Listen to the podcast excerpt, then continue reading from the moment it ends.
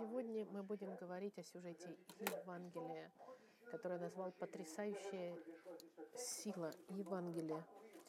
И потому как мы проходим в послание к римлянам, мы начали на прошлой неделе, сегодня два ключевых стиха мы будем изучать, которые говорят об Евангелии.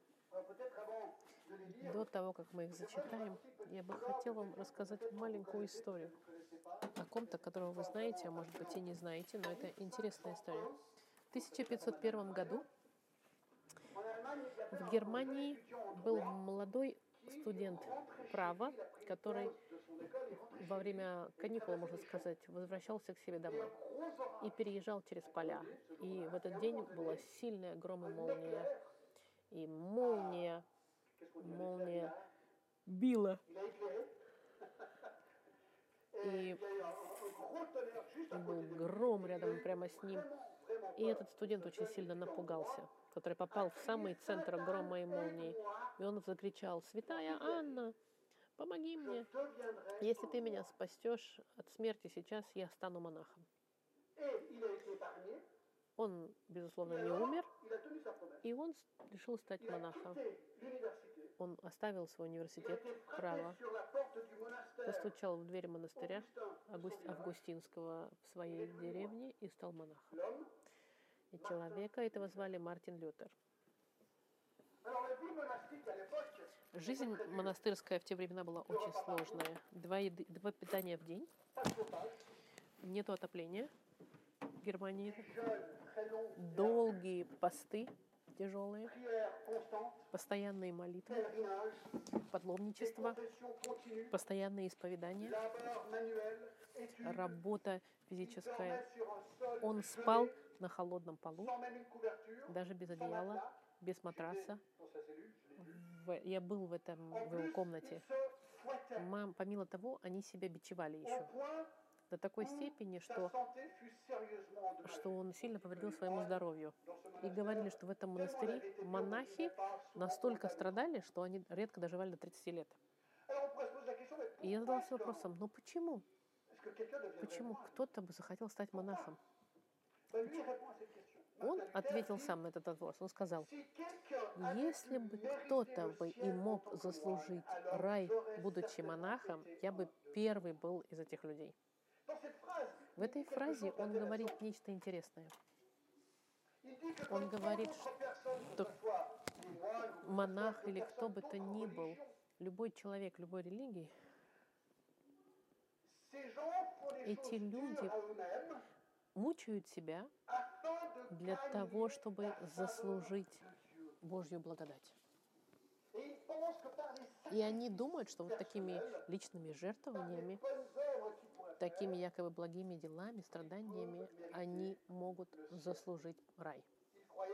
Они думали, как католическая церковь говорит, что оставляя мир и прячась в монастыре и умер, умертвением своей плоти и всякими вот этими страданиями, молитвами, исповеданиями, бичеваниями, не только они могли найти мир, но они могли достичь рай. В 1508 году он стал учителем в городе Виттенберге.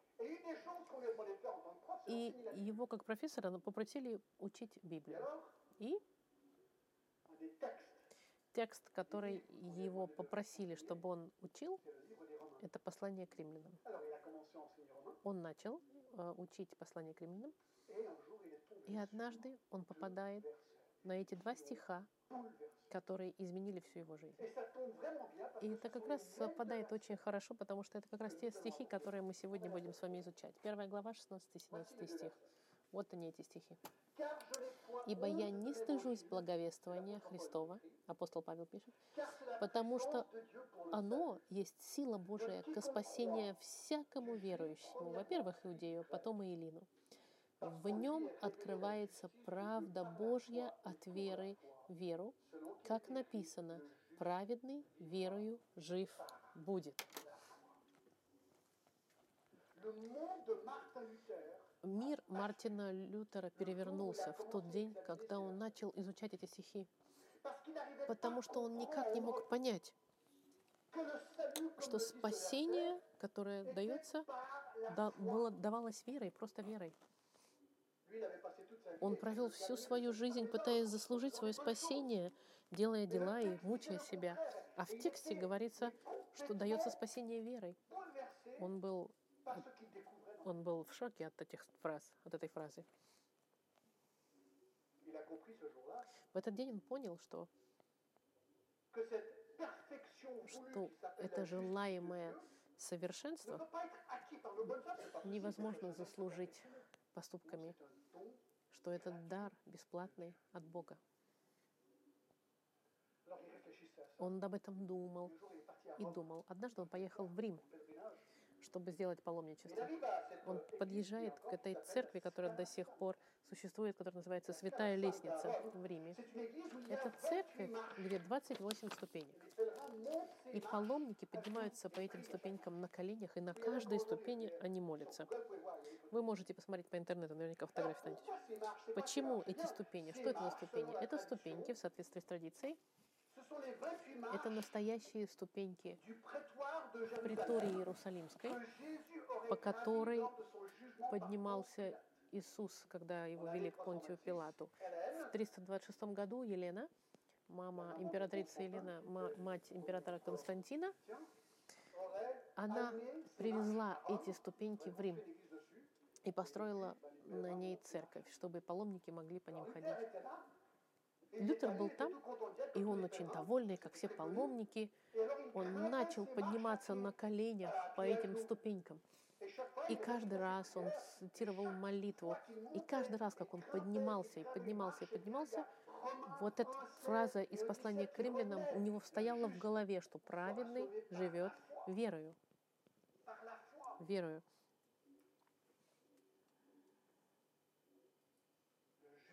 Праведный живет верою. И в один момент он прекратил подниматься, он встал и сказал нет. Нет, спасение не заслуживается такими поступками. Спасение дается верой. Изучая эти два стиха сегодня, мы входим с вами в в землю обетованную, можно сказать, потому что это два стиха — это база Евангелия. Лютер первый начал протестовать против католической церкви и стал протестантом, протестующим. И началось это движение протестантское, которое называется сегодня евангельское. Люди, которые хотят понять Библию и считают, что Библия — это источник всей информации. И сегодня мы будем базироваться в этих стихах. Ключевое слово в этом стихе — это благовествование. «Ибо я не стыжусь благовествования». Благовествование Евангелия, другими словами. Потому, написано, «Ибо я не стыжусь благовествования Христова, потому что Павел нам даст причину, по которой он не стыдится Евангелия, благовествования. Слово благовествование простое. Это значит благая весть. Евангелие — это благая весть. И что же это за благая весть? В чем оно заключается? Благая весть, что несмотря на наши грехи, мы, люди, можем бесплатно быть спасены, возложив нашу веру на Господа Христа, который умер и воскрес ради нас. И таким образом заслужил нам место на небесах. Этот стих нам показывает восемь потрясающих истин. Первое. Потрясающие истины. Первое. Источник Евангелия. Что же является источником Евангелия? Павел говорит, я не стыжусь благовествования Христова, потому что оно есть сила Божья. Первое, что мы видим, что, что Евангелие идет от Господа. И это важно, потому что Павел писал это письмо из Коринфа в Рим. И. И римские императоры считались божественными богами, и была... Павел им говорит, но Евангелие идет от Бога, благая весть, не от императора.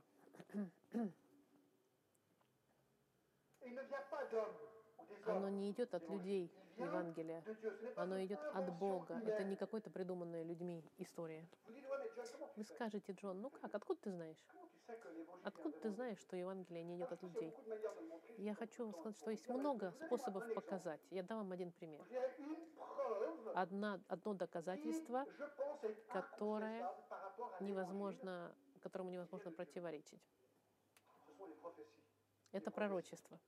Car dans Romains 1, 2, Потому что 4, в послании к римлянам сказано, Он говорит об Евангелии. Павел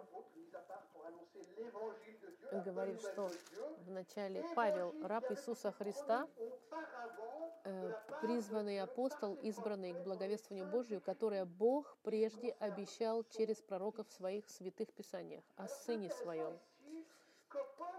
Интересно здесь, что Евангелие здесь было обещано через пророков. Слово Господа – это интересно. Правда ли это? Послушайте, Евангелие говорит о Сыне. Мы знаем, что Старый Завет, да, plus de 300 prophéties на- имеет больше 300 пророчеств о Спасителе, который должен прийти. Например, что он будет рожден от Девы. 800 ans avant Jésus. За 800 лет до рождения Христа это было сказано. Что он будет рожден в Вифлееме. Что он войдет в Иерусалим триумфально на, на ослике, на дети, на ребенке осленка. Что он будет pour 30 предан за 30 серебряников. Что деньги, за которые заплатили, а за него, на него будет куплено поле горшечника, douleur et de souffrance, Ésaïe 53. что он будет страдать, что его будут бить, 50. плевать, избивать в Исаии, что ему дадут уксус пить в Псалме, что он будет распят, и его ноги и руки будут распяты, что его одежды будут делить в Псалме 22, что он воскреснет из мертвых. Больше 300 пророчеств, которые говорит, когда и как должен прийти Спаситель. И только один человек в истории человечества воплотил в себе эти пророчества. И это невозможно придумать.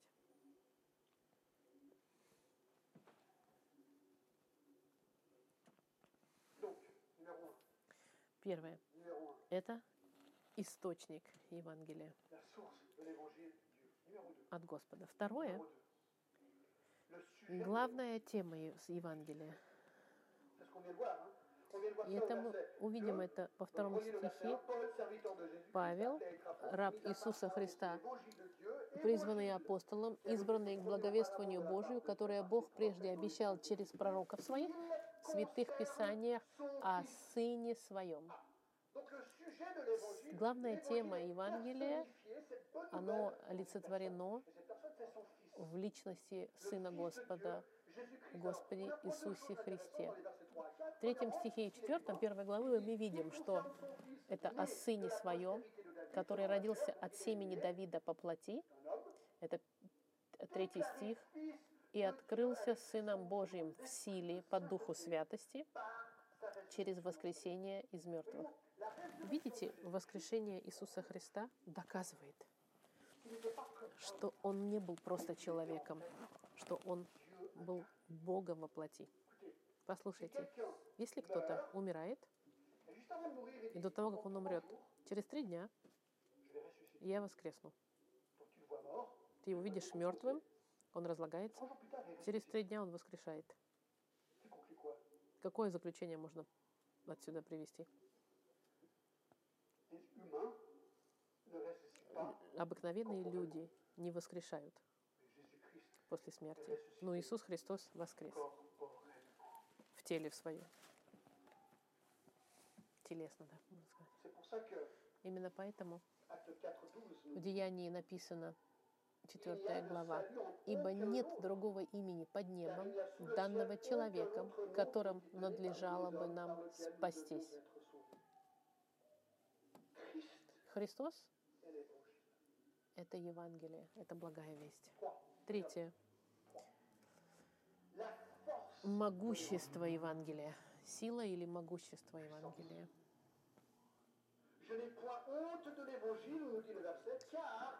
Ибо не стыжусь я спасения, благовествования Христова, потому что она есть сила Божья ко спасению всякому верующему.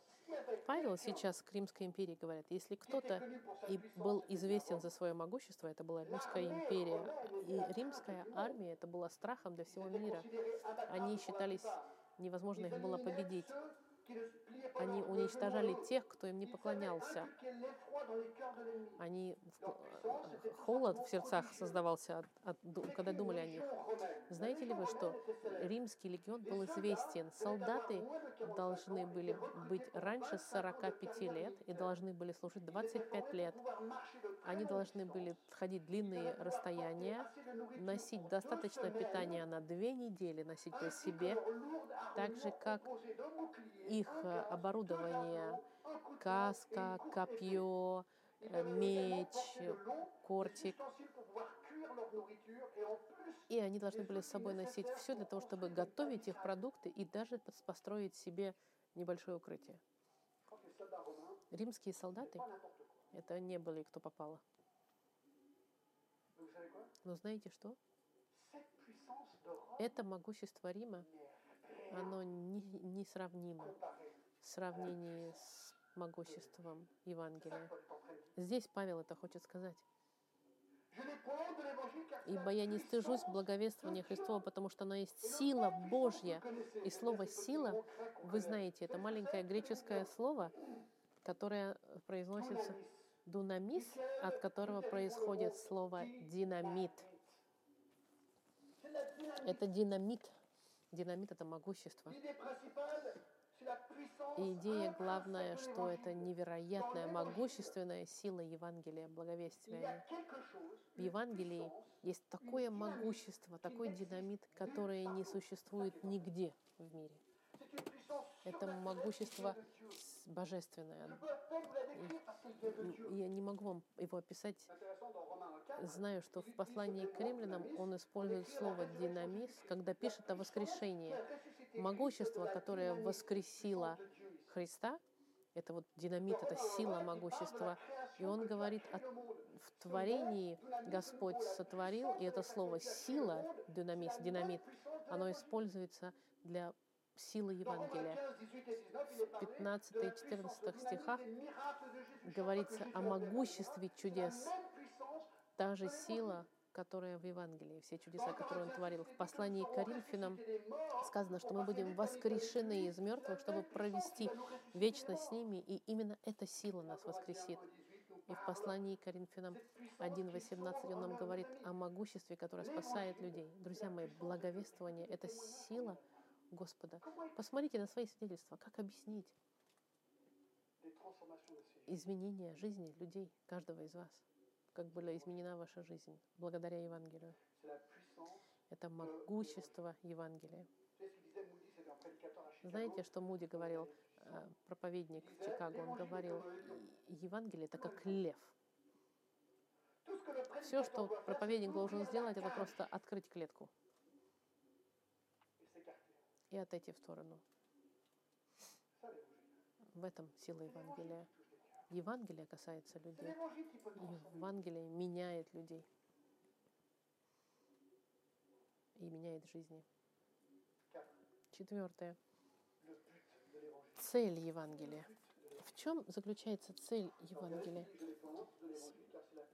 Ибо я не стыжусь благовествования Христова, потому что оно есть сила Божия ко спасению. Ко спасению. Здесь это говорится о спасении людей, например. То же самое слово используется, когда кто-то тонет, его спасают.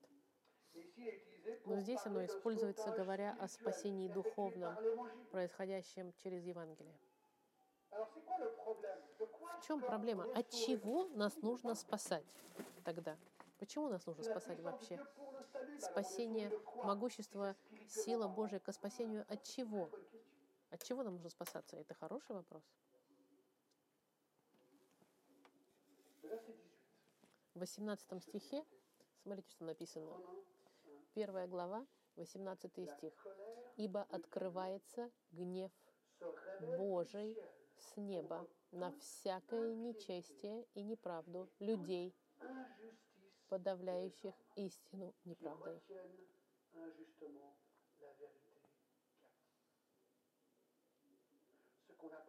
Что мы здесь видим, друзья мои, это что человек неправеден.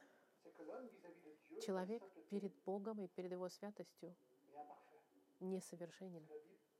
Нам Библия говорит, что мы грешники, несовершенны. И что невероятно, что этот стих нам говорит, что Бог, Он гневается против человека из-за греха, грехов человеческих, потому что Бог праведен. Donc, Romains 2,5, Во второй главе Римлянам, 5 по 8 стих, смотрите, «Но по упорству твоему и нераскаянному сердцу ты сам себе собираешь гнев на день гнева и откровения праведного суда от Бога, который воздаст каждому по делам его». Библия нам говорит, что люди, которые не приходят ко Христу, чтобы быть прощенными, они как если бы собирают, можно сказать, представьте себе контейнер, где собирается гнев Божий против них, и этот гнев растет. И в день суда этот гнев будет излит на людей, и люди будут судимы под святым Богом за их грехи. Но вы скажете, Джон, это страшно. И что это за суд? Я вам просто хочу говорить, что говорит Библия. Послушайте, это доказательство в послании к фессалоникийцам. Э, Ибо праведно перед Богом, перед Богом, оскорбляющим вас, воздать скорбью, а вам, оскорбляемым, отрадою вместе с нами в явлении Господа Иисуса Христа с неба, с ангелами силы Его, в пламенеющем огне, совершающего отмщение непознавшим Бога и не покоряющимся благовествованию Господа нашего Иисуса Христа, которые подвергнутся наказанию вечной погибели от лица Господа и от славы могущества Его. Библия нам говорит, что в тот день, когда вернется Иисус, те, кто Его не признали, они будут в вечном наказании, далеки от лица Господа. Они будут отделены на вечность, чтобы быть наказуемыми вечно.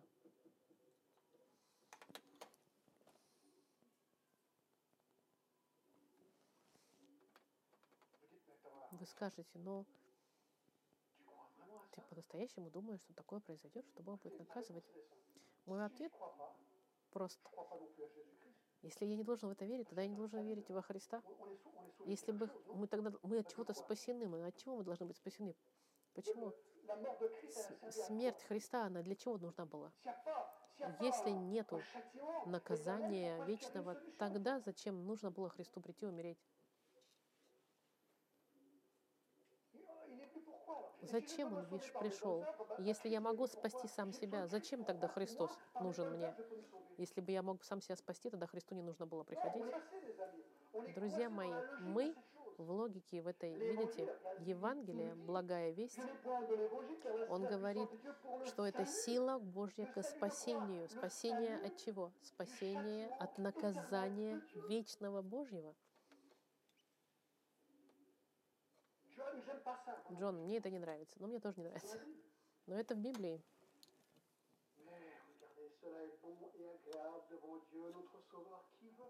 Но мы знаем, что Бог хочет, чтобы все люди были спасены. Бог любит вас и хочет, чтобы каждый из вас был спасен. И чтобы ты поэтому пришел к спасению, познанию Господа Христа. Потому что есть только один а, посредник между Богом и людьми. Господь человек Иисус Христос. Когда мне было 19 лет, я думаю, что вы знаете мою историю. Я не знал Бога в 19 лет. Я был в фазе хиппи своей жизни. Я жил моральную жизнь. Мне нравилось путешествовать. И я уехал в Индию искать приключений на 6 месяцев. Я по полной программе там отдыхал, развлекался. И однажды я познакомился с одним человеком на улице, который мне сказал, Джон, Христос — это твое единственное решение.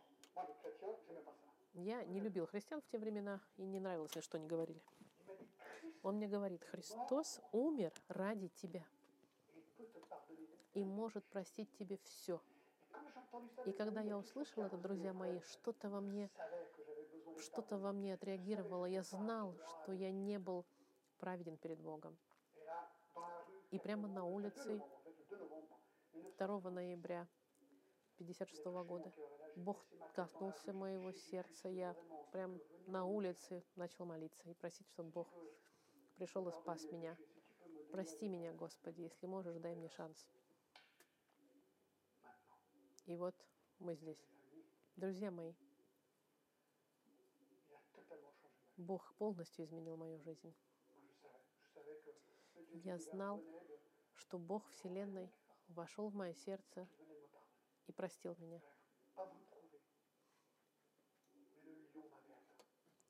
Чтобы вам показать, что этот лев Евангелия коснулся меня. Я знал, что я был спасен от вечного наказания за мои грехи. Пятое. Условия Евангелия. Есть ли условия? Смотрите, что в тексте сказано. «Ибо я не стыжаюсь благовествования Христова, потому что оно есть сила Божья ко спасению всякому верующему». Вот что Лютер никак не мог понять, как я сейчас пытаюсь уничтожить свое тело как священник, э, как монах, а здесь текст мне говорит, что всякий верующий имеет спасение. Тогда что?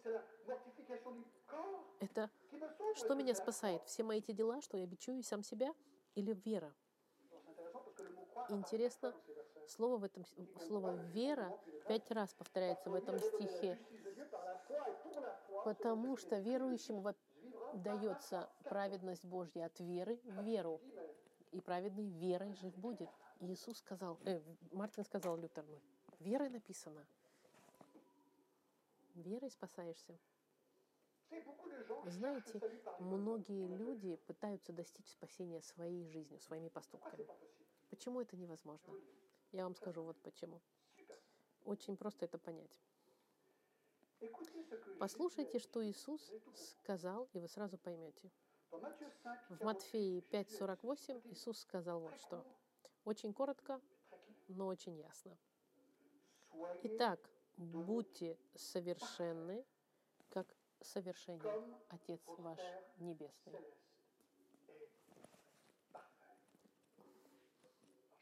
Я задаю вопросом. Le critère. Вот критерий. Ты хочешь сам себя спасти? Окей, хорошо. Что нужно сделать? Нужно, нужно быть совершенным, провести, прожить совершенную жизнь. Ты скажешь, но, Джон, слишком поздно для меня. Ну все, потому что мы все несовершенны. Второй шанс хочешь? Écoutez Jacques 2, 10. Послушайте, что же Иаков говорит, 2.10. Кто соблюдает весь закон и согрешит в одном чем-нибудь, тот становится виновным во всем. В отношении Бога и Его совершенства один грех, и ты, и ты грешен во всем. И я отвечаю, почему пытаться стать совершенным, это ни к чему не приведет. В отношении Бога и мы не можем быть совершенными. Бог, ты можешь сам себя бичевать, но это ни к чему не приведет, потому что ты рожден во грехе. Единственное решение – это Христос, друзья мои. Именно поэтому это по вере. Только вера делает нас праведными.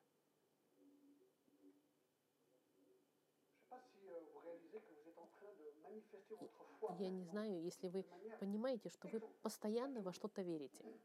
Например, как вы знаете, что когда вы зашли в этот зал и сели на стул и на кресло, что стул вас выдержит и кресло? Однако вы сели в полной уверенности в кресло, зная, что кресло вас выдержит. Почему? Потому что вы знаете, что кресло или стул обычно держит, поддерживает людей в сидячем положении. Вы не задаетесь вопросом, вы обыкновенно по вере своей садитесь в кресло. Когда вы открываете воду в кране и пьете воду, как вы знаете, что, что там нету яда в воде? Потому что вы верите, что сервис воды городской делает свою работу. Это по вере вы пьете. Когда вы едете в машине, как вы знаете, что, что будут работать тормоза? Потому что вы доверяете в машине, машине, которую вы возите. Когда вы переходите по мосту, откуда вы знаете, что мост не обвалится? Это все акты веры. Bien, Romains 1,16 nous В dit послании к римлянам очень четко написано, Ибо я не стыжусь благовествования Христова, потому что оно есть сила Божья всякому верующему. Это значит, что единственным решением для моей проблемы греха в отношении Бога Святого – это Иисус Христос. Почему? Потому что. Христос умер и воскрес. Он Бога-человек. И faire, поэтому все, что я хочу сделать, так это принять по cadeau, вере, как дар, спасение, которое Он мне предлагает бесплатно. Если я вам скажу, возьмите, вот хочешь мои часы, я тебе подарю бесплатно. Но donne до того, как я тебе дам бесплатно, Иди мне купи продукты, пожалуйста, на неделю. И потом я дам тебе мои э, бесплатно часы. Вы тогда скажете, нет, это не бесплатно, это Eh не, не дар. Библия нам говорит, что спасение – это дар. Мы отдаем нашу жизнь в руки Христа и благодарим Ему. Спасибо тебе за спасение, Христос. Шестое. Масштаб Евангелия. И это невероятно, масштаб. Евангелия. Потому что всякий верующий, ибо я не стыжусь благовествования Христова, потому что оно есть сила Божья ко спасению всякому верующему. Знаете, что невероятно с Евангелием? Что, что оно разрушило ненависть между евреями и неевреями. Христос был евреем, и оно пришло через еврейский народ. Бог кого-то должен был избрать, какой-то народ, через которого должен был родиться Спаситель. И он избрал народ, который он посчитал нужным. И Евангелие в первую очередь пришло к евреям, а потом ко всему миру распространилось. Евангелие было для всех. И это здорово всякому верующему. Всякий, кто поверит. Я Вижу, что принцип, который отсюда исходит, это замечательный принцип. Потому что Евангелие не имеет никакого человеческого ограничения. Оно для всех. Неважно, какого вы цвета, какой вы религии, какой статус и статус. Оно для тебя, каждого из нас, Евангелие. Для тебя лично. Оно может тебя спасти, Евангелие. Именно поэтому и церковь Джона Гласса называется Международная церковь. Она для всех. И это здорово, что каждому есть доступ к Евангелию, к спасению. И однажды, вот что интересно,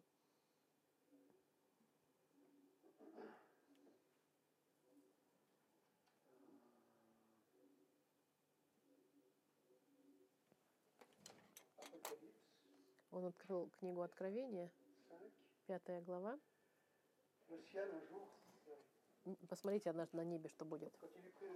И когда он взял книгу, тогда четыре животных и двадцать четыре старца пали перед Агнцем, имея каждый гусли и золотые чаши, полные фимиама, которые суть в молитве святых. И поют новую песнь, говоря, «Достоин ты взять книгу и снять с нее печати, ибо ты был заклан, и кровью своей искупил нас Богу из всякого колена и языка, и народа, и племени, и сделал нас царями и священниками Богу нашему. Всякого ли колена, языка, и народа, и племени. Евангелие, оно для всех. Седьмое результат Евангелия. Результат Евангелия. Написано в нем, что ибо в нем открывается праведность Божья. А Библия говорит о праведности. Праведность Господа, когда кто-то праведен, говорят, он прав, прям. Когда мы говорим о праведности Господа, о Его святости, Бог полностью прав, праведен и совершенен. Psaume 92, Псалом dit que l'Éternel est 90. juste, il n'y a point en lui d'iniquité, il n'y a pas de péché. Говорит, что в Боге нету греха. Psalm 92. Au verset 18, Как контраст, человек неправеден, человек грешен. Бог свят, а человек грешен. Вот проблема. Бог праведен, а мы грешны.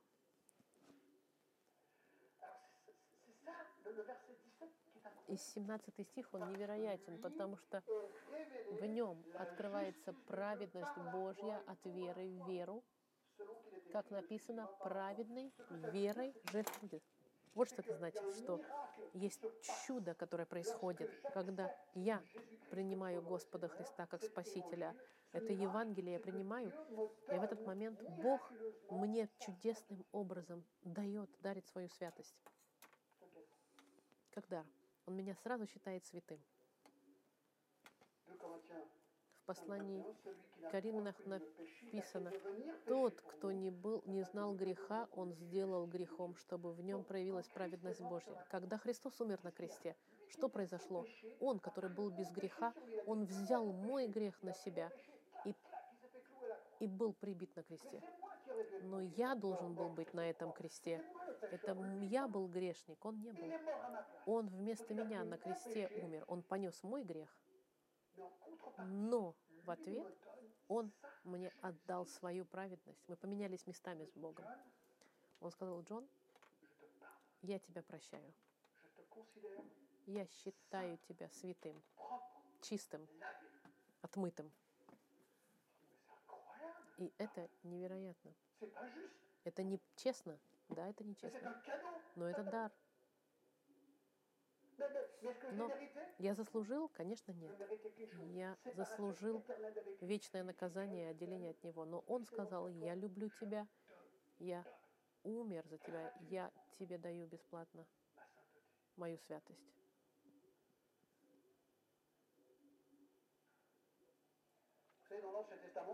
Знаете, в Старом Завете, когда вы были грешником, что они должны были делать? Они брали ягненка, брали ягненка, ты возлагал руки на него, молился и символично переносил свои грехи на это ягненка. И этого ягненка вместо вас убивали. Вы говорили, да, это жестоко, это был символ, что огнё- ягненок заменял меня. Иоанн Креститель, когда увидел Христа, он сказал, вот агнец Божий. Христос — это был этот агнец Божий, который был убит вместо нас. Когда я был на факультете теологии, как и много людей, студентом я был, у меня не было денег, я подрабатывал там и здесь. И однажды мне нужна была машина, у меня не было машины. Я работал, я затемнял э, стекла на лимузинах. И однажды мой патрон мне говорит, Джон, иди-ка сюда. Я захожу, он открывает двери, и там стоит спортивная машина. Он мне дает ключо и говорит, это тебе. Я говорю, ты что, с ума сошел? Он такой, нет, кто-то хотел тебе подарить машину. Я сказал, вау, это невозможно. Я не заслужил, как я так возьму? Ну, кто-то хочет, чтобы у тебя была машина, он тебе отдает. И в этот момент мне было тяжело принять эту машину. То же самое с даром Господа. Он нам дает прощение, и мы говорим, нет, нет, я не могу, я не заслужил, нет, нет, нет. Я хочу заслужить. Нет, это бесплатно. Нет, ты не понимаешь, я должен заслужить. Я хочу быть религиозным. Нет, Господь говорит, это бесплатно. На, возьми, возьми мое спасение. И это невероятно. Кажется, что легко, поэтому Лютеру так было тяжело понять, что прощение это так легко, но это спасение меняет сердца. Ибо мне, я не стыжусь Евангелия Христова, потому что оно есть сила Божия ко спасению всякому верующему. Во-первых, Иудею, потом Илину. В нем открывается праведность Божья и от веры в веру, ибо написано «праведный верой жив будет».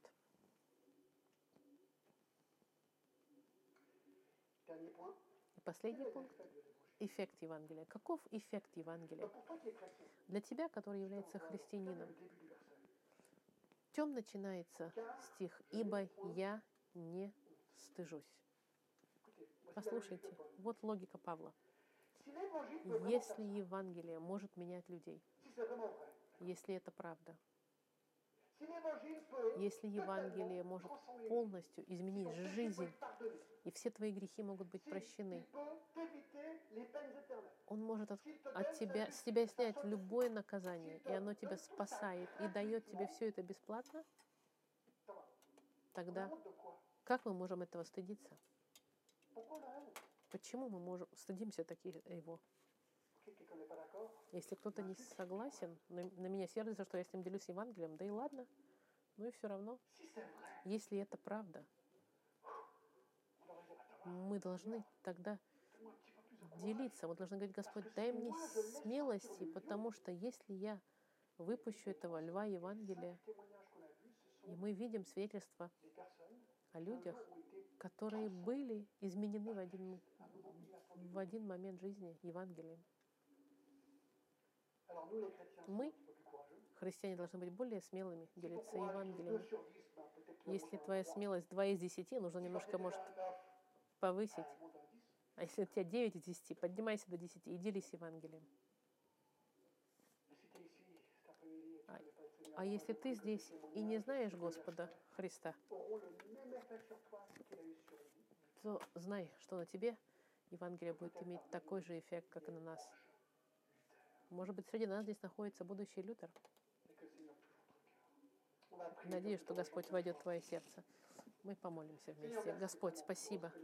Спасибо за все, что мы выучили и узнали сегодня. Какой невероятный дар это Евангелие. Только Ты, Господь, можешь взять сердце. Коснись сердец, Господь, сегодня. Были бы мы старыми, молодыми, какими бы мы ни были, Господь. Коснись, коснись наших сердец. Тебе лишь слава именем Христа.